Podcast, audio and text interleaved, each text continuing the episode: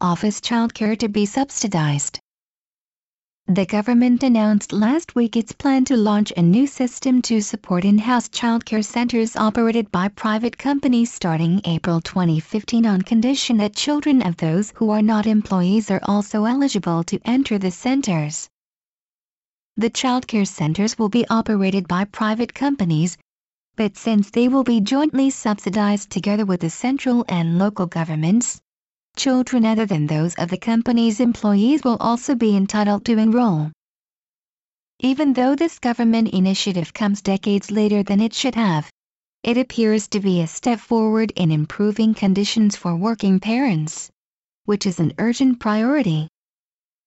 To accomplish those goals, the plan calls for company childcare centers to accept children whose parents do not work for the company, thus adding a benefit for the local community. That more inclusive approach is greatly needed. In October twenty thirteen, about forty-four thousand children were waiting to enter authorized childcare centers. For a company, for example, to announce a layoff of forty-four thousand workers, the public reaction would be outrage. However, the current lack of childcare amounts to almost the same degree of unemployment. Women, especially, are denied the possibility of finding work because there's no place to take care of their children during the day.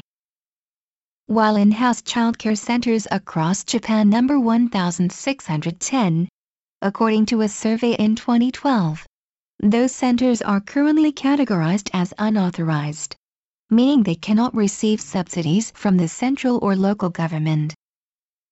The plan will relieve this bureaucratic logjam. The proposed subsidies will cover around forty-four percent of the operational costs, with private firms shouldering thirty-two percent of the costs and users contributing the same share as they do now, roughly twenty-four percent of costs.